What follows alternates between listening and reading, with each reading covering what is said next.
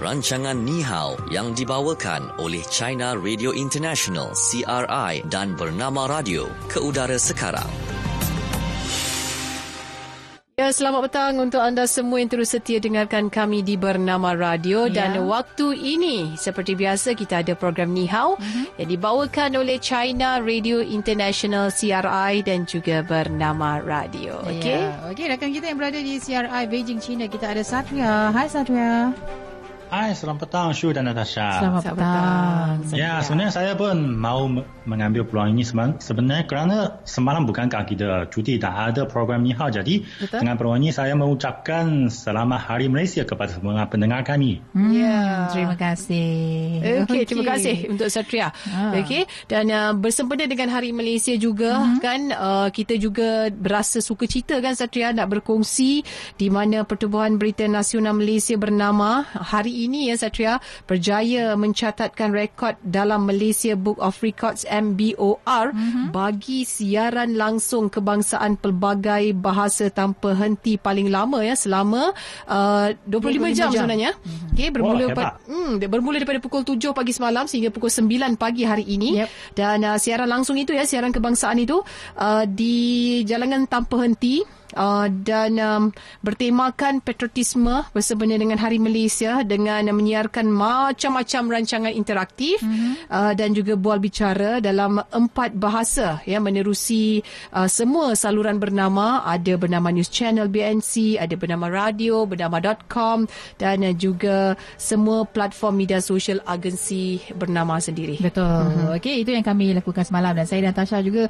uh, sebahagian ataupun uh, merupakan uh, uh, apa penyampai juga Betul. yang bersiaran semalam uh, dan ada juga rakan-rakan yang baru habis pagi tadi yeah. okay, dan sekarang ni tengah berehat okey jadi kita teruskan untuk program Nihao kita pada hari ini jangan lupa ya kuis uh, kenali China uh-huh. dalam program Nihao yang dibawakan oleh China Radio International CRI dan bernama radio wang tunai RM50 menanti anda sebentar lagi pada uh, waktu tak spesifik tapi selepas fokus di Malaysia. Tepat sekali. Okey. Okay. Baik. Yang paling penting jawapannya tu kan juga uh-huh. ada bersama Satria yeah. ya untuk segmen yang pertama ini iaitu fokus di China. Aha. Fokus China. Okey, baik. Uh, silakan Satria untuk fokus di China pada hari ini nak bercakap berkaitan dengan uh, senarai produk buatan Amerika Syarikat yang diberikan pengecualian tarif. Mm-hmm. Mungkin ada perkongsiannya Satria, silakan.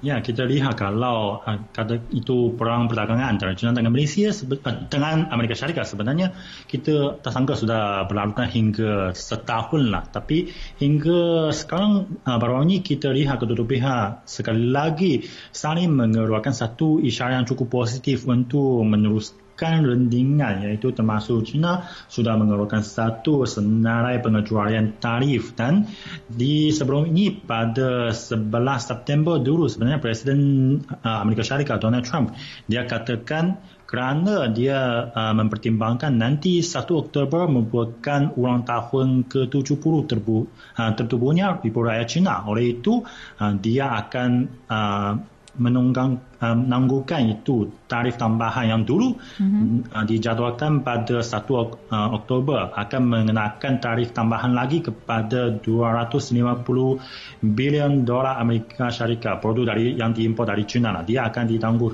uh, hingga 15 uh, Oktober nanti dan selain itu kita lihat kalau baru ini Kementerian Perdagangan China pun mengesahkan ada sebahagian syarikat-syarikat domestik China punya mereka sudah memberi sekumpulan uh, produk pertanian termasuk macam kacang soya, jagung dan juga daging dari Amerika Syarikat. Ini semuanya menyediakan satu suasana cukup bagus iaitu pada awal Oktober nanti kedua-dua pihak akan mengadakan rundingan uh, perdagangan pusingan ke-13 di Washington dan sebelum ini kita lihat esoklah kalau uh, timbalan perdagangan Timbalan Menteri Kewangan China akan membawa satu rombongan uh, melawat ke Amerika Syarikat dulu untuk membuat persiapan lah untuk nanti rundingan rasmi pusingan ke-13 akan diadakan di Amerika Syarikat dan kita lihat sebenarnya hingga sudah lebih setahun kita kedua-dua pihak sekarang sebenarnya semuanya tidak mungkin sudah mem, uh,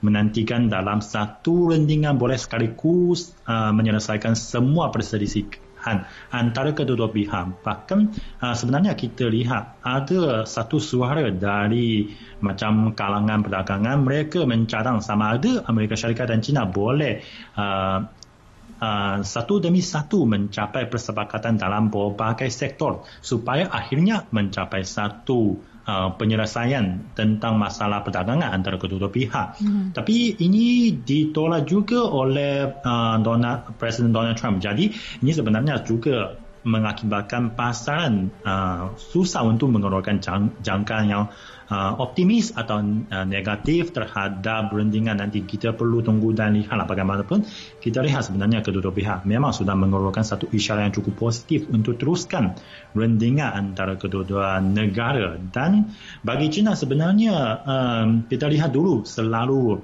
uh, ada yang seperti kalau pihak Amerika Syarikat mereka selalu uh, menegaskan iaitu kalau tarif tambahan itu semuanya dibayar oleh pihak China jadi akan membawa pengaruh yang cukup besar kepada China. China yang pihak yang tergesa-gesa mencari uh, mencapai satu penyelesaian dengan Amerika Syarikat. Tapi bagaimanapun kita lihat kalau uh, keadaan atau perkembangan ekonomi di China kita lihat satu uh, situasi yang amat berbeza dengan apa yang dimaklumkan oleh Amerika Syarikat. Kita lihatlah pada setengah tahun pertama ini kalau KDNK China men, uh, menambah dengan 6.2 peratus. Ini memang sudah luar jangkaan. Hmm. Bahkan kalau tengah menghadapi sekatan perdagangan dari Amerika Syarikat dalam 8 bulan uh, awal tahun ini kalau uh, jumlah perdagangan luar China meningkat 30.6%. Ini boleh dikatakan satu kadar yang cukup kuat antara berbagai negara-negara di uh, dunia. Bahkan penggunaan pelaburan asing dari luar negara ke China meningkat 7.2 beratus iaitu meskipun macam Amerika Syarikat dan Donald Trump dia uh, menyeru syarikat-syarikat dari Amerika Syarikat uh, menarik balik atau meminta kilang di China ke luar negara. Tapi kita lihat berbagai negara-negara lain, lain masih melihat China merupakan satu destinasi pelaburan yang cukup bagus dan hingga pelaburan asing di China meningkat 7.2 peratus. Dan semuanya memperlihatkan sebenarnya masih uh, boleh dikatakan uh, potensi ekonomi China masih cukup bagus. Tambah lagi ini dari perdagangan luar atau pelaburan luar. Kita lihat kalau pen, uh, permintaan atau keperluan domestik sebenarnya juga memberi satu uh, boleh dikatakan potensi yang cukup besar. Kita lihat um, barulah ada pesta kue bulan di China ini merupakan satu cuti umum sepanjang tiga hari.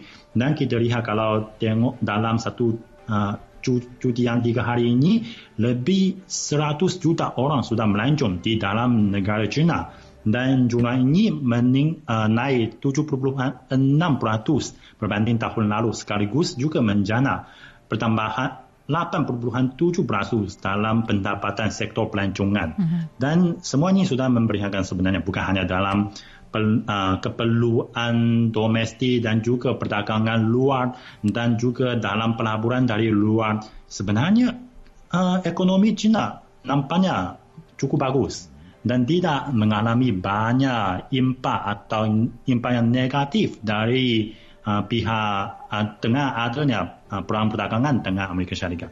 Jadi oleh itulah sebenarnya China bukanlah pihak yang uh, terburu-buru untuk mencapai satu penyelesaian.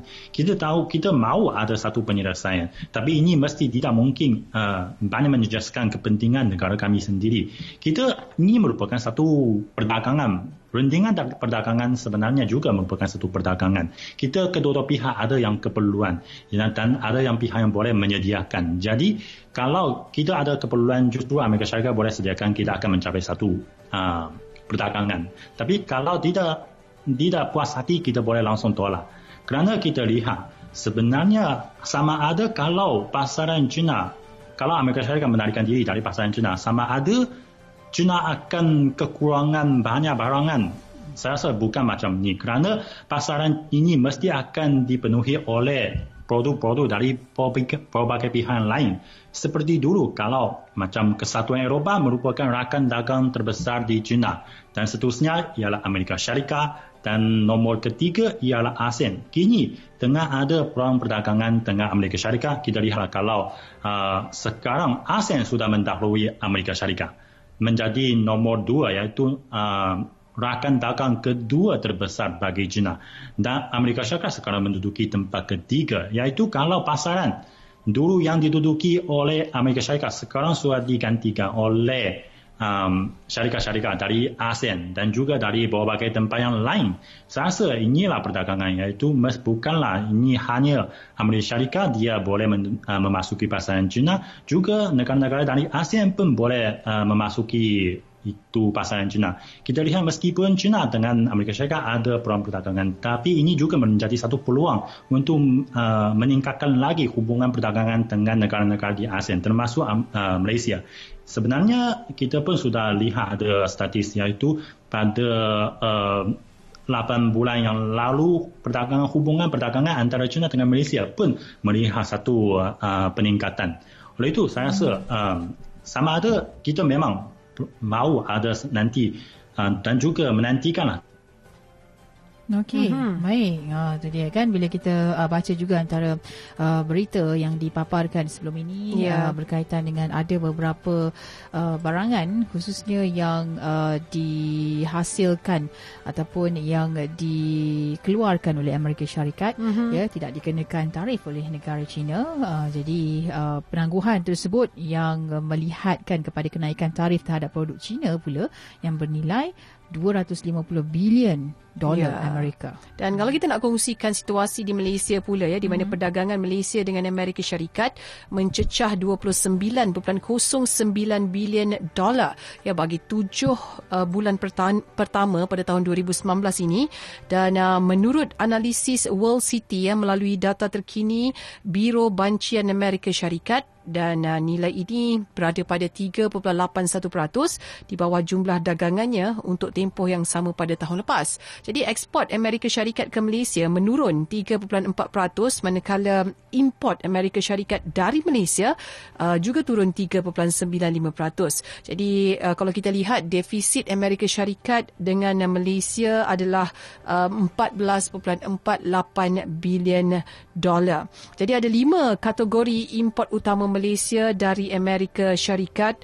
Yang pertama adalah chip komputer di mana turun 22.97% berbanding tahun lalu kepada 1.52 bilion dolar. Yang kedua pesawat awam dan komponennya yang turun 20.27% berbanding tahun lalu kepada 542.35 juta dolar. Kemudian semiconductor fotosensitif dan komponennya juga. Mm-hmm. Yang ini meningkat 13.33% berbanding tahun lalu ya kepada uh, 266.55 juta dolar. Yang keempat uh, tembaga serpihan dan sisanya. Hmm. Ini juga naik 178.36% berbanding tahun lalu kepada 238.26 juta dolar dan yang kelima adalah teknologi perubatan yang meningkat juga 29.85% sebenarnya berbanding tahun lepas uh, kepada 201.94 juta dolar. Yeah. Okey, uh-huh. baik dan uh, bila sebut tentang uh, perdagangan ya dan uh, sedikit kita nak kongsikan mengenai apa yang yang uh, di ekspor pula diekspor pula uh-huh. uh, secara utamanya oleh Malaysia ke Amerika Syarikat yep. ya dan uh, ini antaranya iaitu uh, chip komputer yang turun 6.28% berbanding tahun lalu kepada 8.03 bilion dolar Amerika dan juga semiconductor fotosensitif dengan komponen kewangannya meningkat 66.04% berbanding tahun lepas kepada 1.47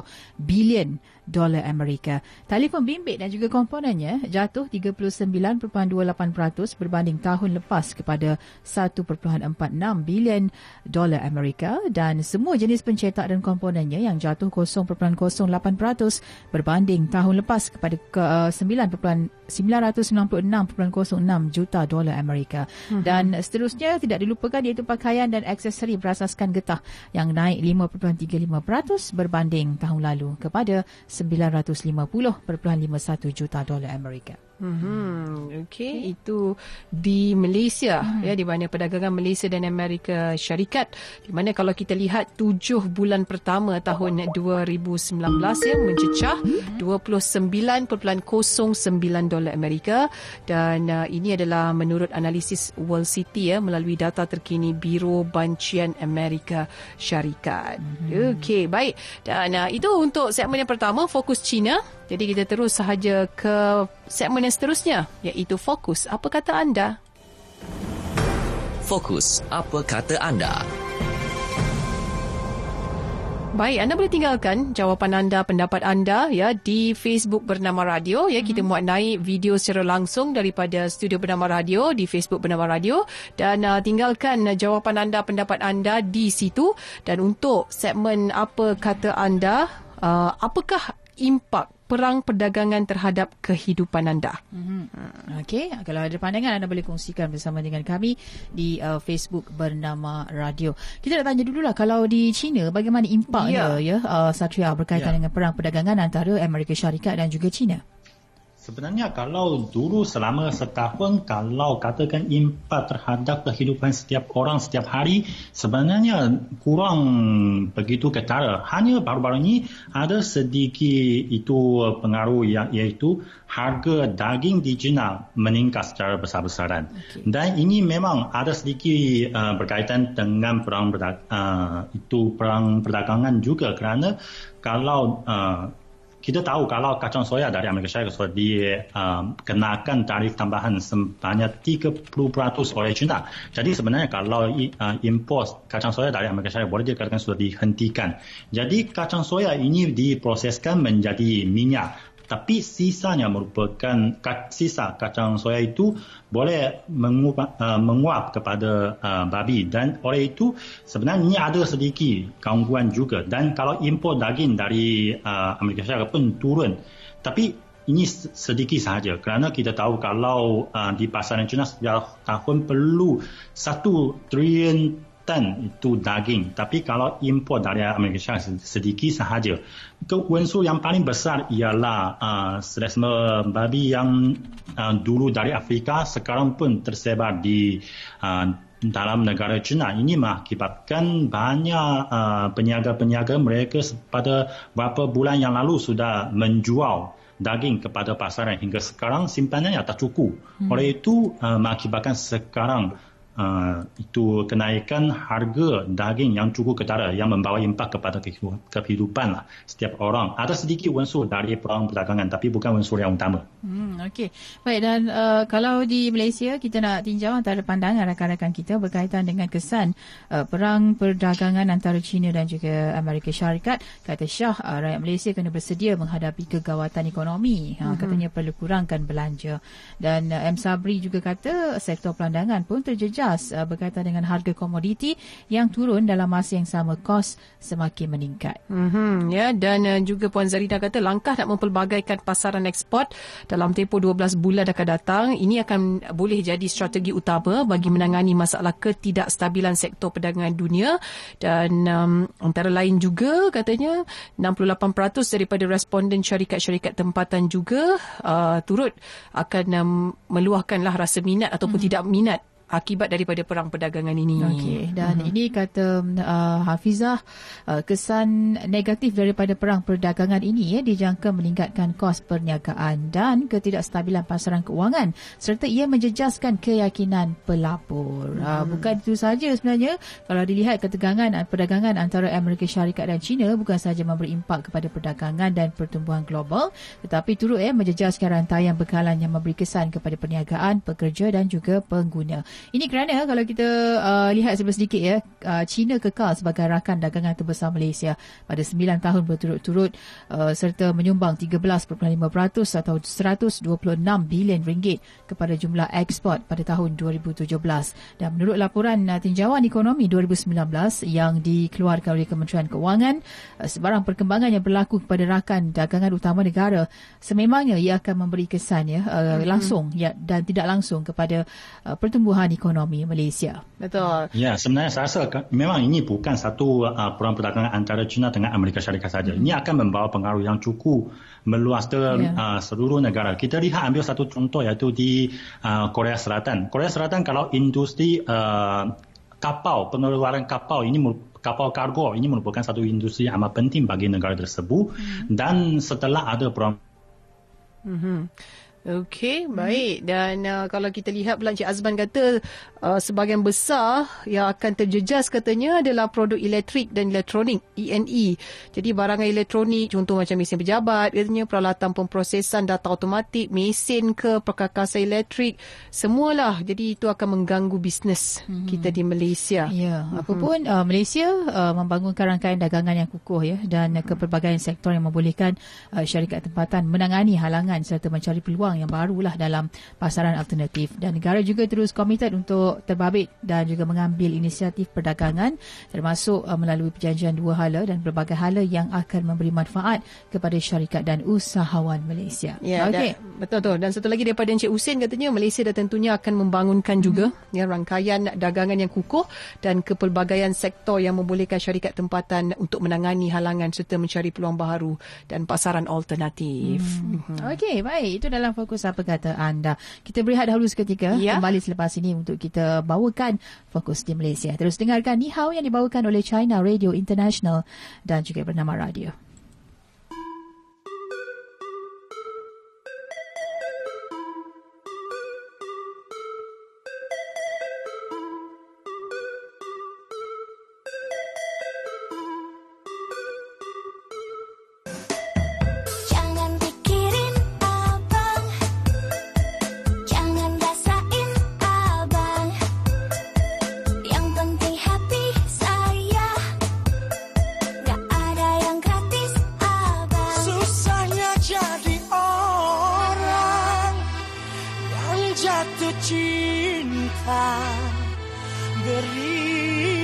someone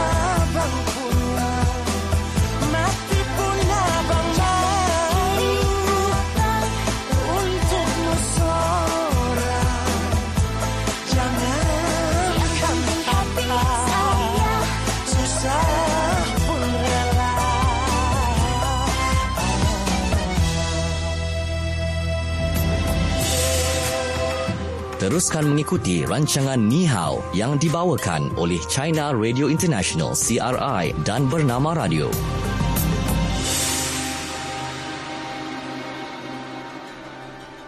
Okey, kita kembali semula waktu ini dalam program Ni Hao yang dibawakan oleh China Radio International dan Bernama Radio. Okey, bersama-sama kami berdua dan juga sahabat kita yang berada di CRI. Kita mm-hmm. ada Satria. Dan waktu ini kita terus sahaja ke segmen seterusnya iaitu Fokus Malaysia. Fokus Malaysia. Okey, baik. Kesepakatan Rakyat Majmuk ya dari Semenanjung, uh, Sarawak dan juga Sabah jelas terselah ya di Bumi Kenyalang apabila 10,000 hadirin memeriahkan sambutan Hari Malaysia 2019 yang berlangsung di Stadium Perpaduan Petra Jaya pada malam tadi. Jadi sambutan peringkat kebangsaan yang menampilkan aneka persembahan ya, yang melibatkan sehingga 1,000 peserta itu berjalan lancar dengan penuh kemeriahan walaupun dalam keadaan berjerebu. Ya, jadi kita nak kongsikan uh, sedikit mengenai imbasan sambutan Hari Malaysia 2019 peringkat kebangsaan.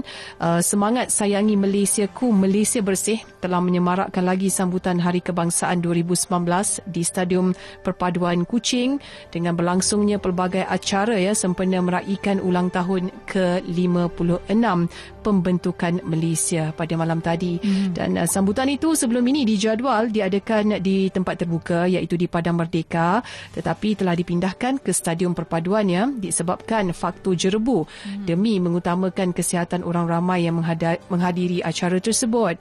Jadi walaupun keadaan berjerebu ya orang ramai tetap memenuhi setiap inci stadium tertutup itu uh, menanti ucapan Ketua Menteri Datuk Patinggi Abang Johari Tunopeng dan amanat daripada Perdana Menteri sendiri Tun Dr. Mahathir Mohamad ya di samping berhibur dengan persembahan yang telah pun ya disusun atur pada malam tadi. Ya. Okey dan uh, sebenarnya seawal pukul 5.30 petang ya orang ramai uh, telah mula membanjiri perkarangan stadium untuk menyaksikan pra persembahan daripada penyanyi-penyanyi tempatan dan juga choir yang bermula pada pukul 7 malam. Dan buat julung kalinya persembahan Shadow Play berjudul United We Stand Divided We Fall yang menampilkan 16 orang penari menjadi daya penarik utama majlis uh, kerana keunikan untuk persembahannya yang memaparkan mesej perpaduan itu sendiri. Dan selain itu ya warna-warni kehidupan rakyat serta paparan peristiwa penting mengikut era diterjemahkan menerusi persembahan khas yang bertajuk The Journey yang melibatkan 500 orang penari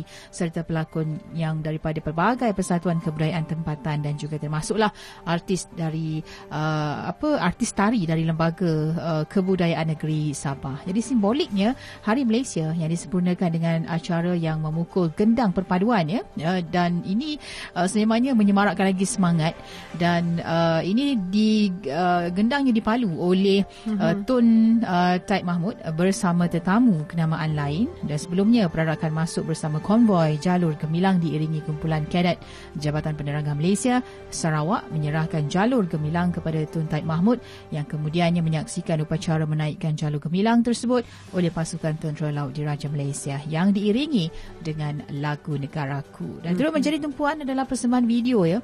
Uh, satu video animasi yang berformat 2.5D uh, menggunakan gambar-gambar lama bersejarah negara. Dibaik pulih menggunakan teknologi artificial intelligence yang menyekap kembali uh, detik-detik sejarah pembentukan Malaysia. Mm-hmm. Hmm. Jadi pada masa yang sama juga orang awam eh, di sekitar Kuching turut berpeluang menyaksikan perarakan enam buah kereta berhias yang memaparkan mesej era pembangunan Malaysia sejak zaman 60-an lagi sehingga ke masa hadapan bermula dari Majlis Bandaraya Kuching Selatan MBKS dan bergerak menuju beberapa lokasi di Bandaraya Kuching sebelum akhirnya di ICOM Square.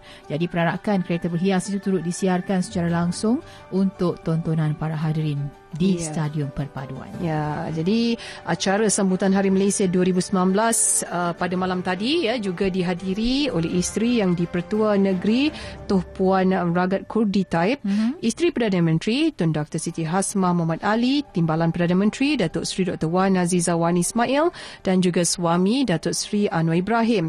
Turut hadir juga Ketua Menteri Sabah Datuk Seri Muhammad Syafiq Abdal, Menteri Komunikasi dan Multimedia Gobing Singh Dio serta barisan anggota Kabinet Persekutuan uh, Sarawak dan Sabah juga malah ketua-ketua agensi kerajaan negeri dan juga persekutuan serta delegasi luar negara. Jadi ketika berucap ya pada malam tadi, Tun Dr. Mahathir Mohamad mengingatkan setiap rakyat Malaysia akan bertanggungjawab untuk mempertahankan perpaduan dan kepelbagaian etnik, agama dan budaya demi kestabilan dan uh, kemajuan negara. Jadi kestabilan memberi ruang untuk mentadbir serta melaksana dasar dan program pembangunan negara ini bagi kesejahteraan rakyat sekaligus meningkatkan ya aktiviti ekonomi dan menjana kekayaan untuk dikongsikan bersama. Hmm, Okey, itu dia cerita berkaitan dengan sambutan Hari Malaysia mm-hmm. yang ada pada tahun ini sambutannya uh, di Bandar, di Bandar Kuching mm-hmm. ya di Stadium Perpaduan. Okey, jadi walaupun jerebu tak mematahkan semangat untuk um, rakyat-rakyat yang berada di uh, Sarawak sendiri Betul. untuk menyambut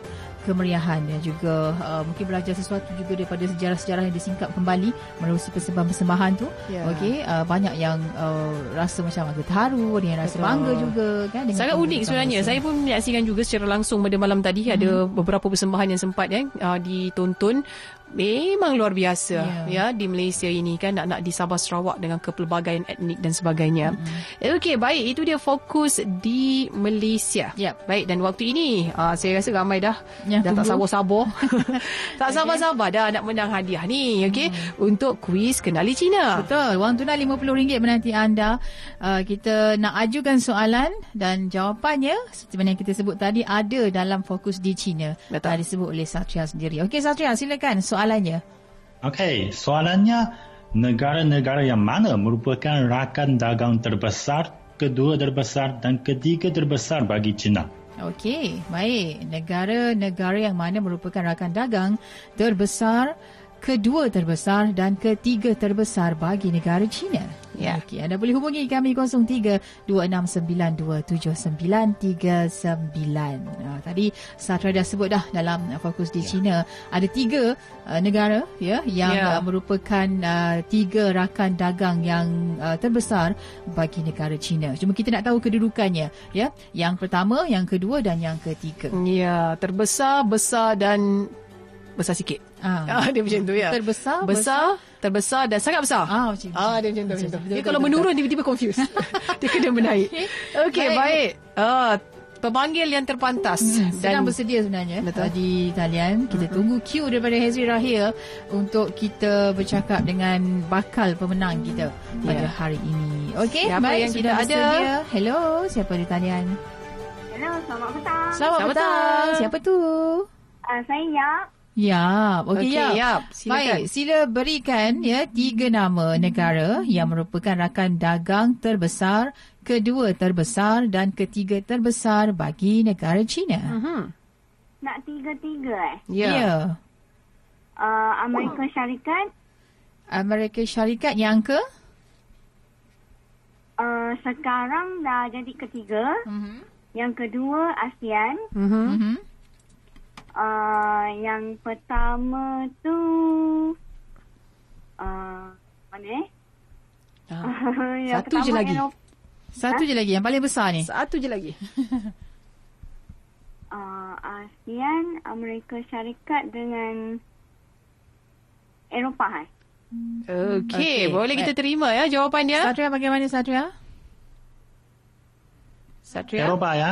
Okey, kedua sekali. itu ASEAN. ASEAN. Ah, yang ketiga atau Amerika Syarikat? Amerika Syarikat yang ketiga. Betul? Ya, betul. Ya, betul. betul. Ya, tanya puannya. Walaupun ada was-was tadi tu. Ya, betul-betul. Walaupun ada was-was dia tu kan, tapi jawapannya okay, tepat. Tanya puannya. Eh? Tanya puannya. Itu dia. Puannya okay. memang ya pendengar setia kita dalam program Nihau kan. Mm-hmm. Ah, memang tak mustahil lah. Ah, ya, boleh memenangi setiap uh, soalan dalam kuis kenali Cina. Hmm. Okey, ada esok lagi ada peluang untuk anda Betul. memenangi. Okey, wang RM50 telah kembali semula ke RM50 juga. Hmm. Okey, di nilai yang sama yeah. untuk esok hari. Betul. Baik, dan ini waktunya kita ke segmen seterusnya belajar bahasa Mandarin. Silakan Satria. Okey, kalau perkataan-perkataan hari ini semuanya ada kaitan dengan itu perdagangan lah. Yang pertama itu senarai pengecualian senarai pengecualian dalam bahasa Mandarin. Pai Chu Qing Dan. Pai Chu Qing Dan. Ya, cukup bagus semuanya. Okey. Okey, kedua itu sumber pengganti. sumber pengganti dalam bahasa Mandarin. Ti dai lai yuan. Ti dai lai yuan. Ya. Berbagai yang uh, produk yang sudah dimasukkan senarai pengecualian ialah yang susah untuk mencari sumber peng, pengganti. Jadi tidak layuan. Okey, ketiga itu uh, pengaruh negatif. Pengaruh negatif dalam bahasa Mandarin. 负面影响.负面影响响。呀，负面影响。 Okey. 负负面影响。影响。呀， Baik. Okey. Okey, mari kita mulakan. Okey. yang pertama. Baik, saya mula yang pertama tadi betul. Yeah. Senarai pengecualian Pai Chu Qing Dan. Bagus, bagus. Okay. Pai Chu Qing Dan. Ya. Sumber pengganti Tidai layuan Bagus. Okey, pengaruh negatif Fu Mian Qing Dan. Ya, uh, Fu Fu Mian Yin Xiang. Yin ya, Xiang. Fu Mian Yin Xiang. Ya, insyaAllah. Okay. Yin Xiang. Ya. Baik. Okey. Baik, giliran saya pula. Okey, Natasha cuba yang pertama senarai pengecualian Pai Cui Ching Dan. Bagus, bagus. Boleh faham. Yang kedua sumber pengganti Tidai Lai Wan. Ya, ini cukup jelas. Okey, pengaruh negatif uh, Fu Mian Yin Qiang. Fu Mian Yin Xiang. Fu Mian Yin Qiang. Ya, bagus. Okey, baik. Itu dia. Ah, tiga ayat. Tiga ayat. Betul belajar pada hari ini. Apapun terima kasih Satria untuk perkongsian pada hari ini. Kita akan jumpa lagi esok. Betul. Okay, dalam Okey. okay. program Ni Hao dan uh, kita nak mewakili penerbit Ni Hao kita ada Hezri Rahil dan juga dalam tim janji temu kita ada Hirzi Muhammad dan juga pengawal kandungan Anis Suhaila. Ya. Okey, esok kita akan kembali dengan uh, topik yang lain pula dan juga ada soalan untuk kuis kenali Cina. Tepat sekali. Okey, terus saja dengarkan kami di Bernama Radio. Ya. Kita jumpa lagi. Bye-bye, Satria. Bye. Bye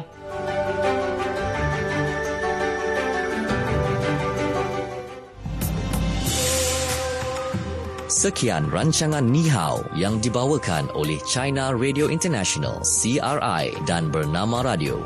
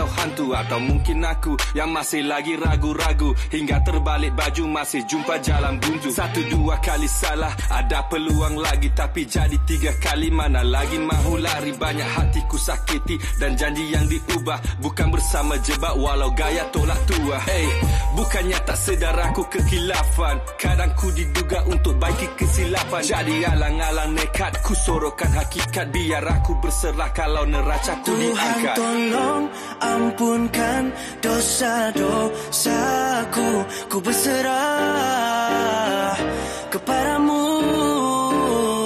Jika salah silap pujanya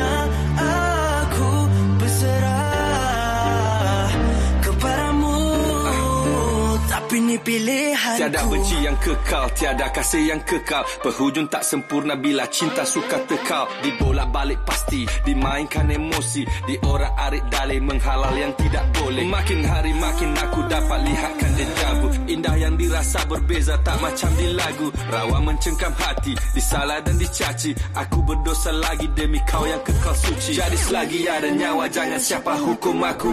Selagi ada nyawa Tobar itu hak aku nak berdiri Tara aku dah pencipta Itu saja yang ingin ku pinta. Tuhan tolong ampunkan dosa-dosaku Ku berserah kepadamu. Jika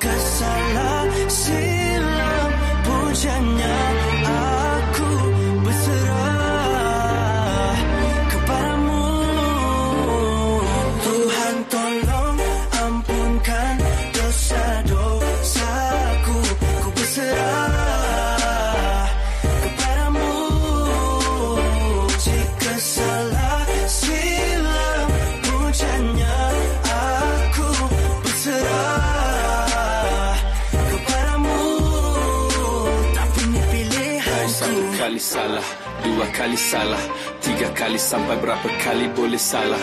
Lumrah manusiawi bila lebih dua kali Takkan kita diberi peluang lagi. Ku berserah Bukan cuba tegakkan benang yang basah. Yang ku lakukan ini salah tetap salah.